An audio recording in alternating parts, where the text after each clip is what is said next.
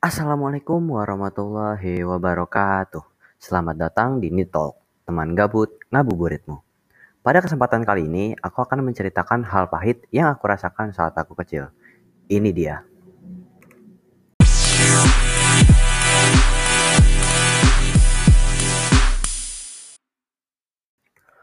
Waktu itu, kalau nggak salah saat aku kelas 2 SD, aku dikenal hampir oleh seluruh angkatan.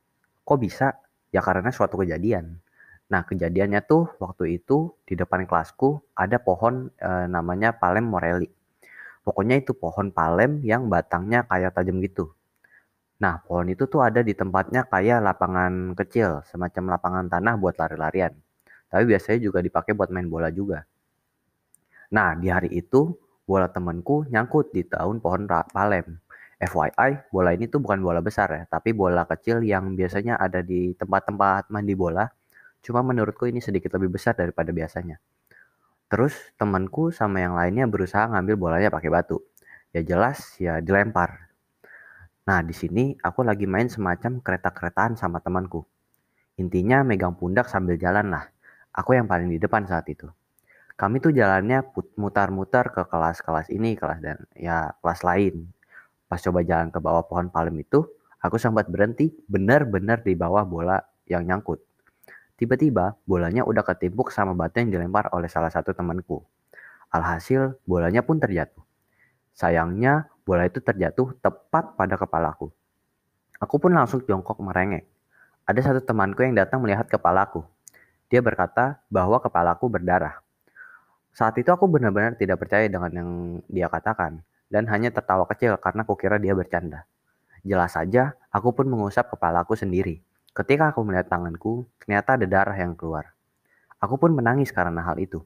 Bukan karena sakit, tapi karena ada darah yang keluar dari kepalaku.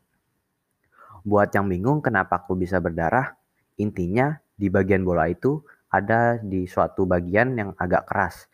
Nah, itu uh, dia jatuh duluan karena lebih berat daripada yang lainnya mungkin.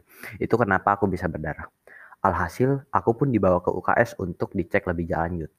Untungnya aku hanya terluka bagian kulit saja, bukan luka dalam.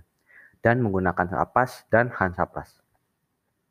Aku pun dipulangkan karena kejadian itu, dan aku izin tidak masuk sekolah selama beberapa hari.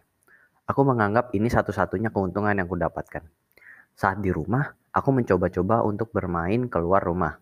Tapi saat baru keluar, ada seseorang yang lewat di depan rumahku. Dan uh, dia sedikit tertawa ketika melihat kepalaku. Dia mengira bahwa itu adalah sebuah pita. Tentu saja, ini adalah sesuatu yang membuatku sangat malu. Dan ketika aku sudah masuk sekolah, beberapa temanku juga mengatakan hal yang sama. Mereka tertawa ketika melihat kepala, uh, kepalaku yang dibungkus oleh Hansaplas dan kapas ini. Dari kejadian yang kuceritakan tadi, aku mendapat pelajaran bahwa hindarilah masalah yang hanya merugikan diri sendiri. Kenali keadaan di sekitarmu.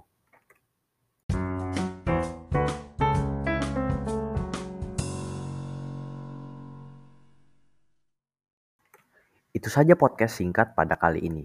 Semoga ada yang terhibur. Nito, teman gabut ngabuburitmu. Terima kasih.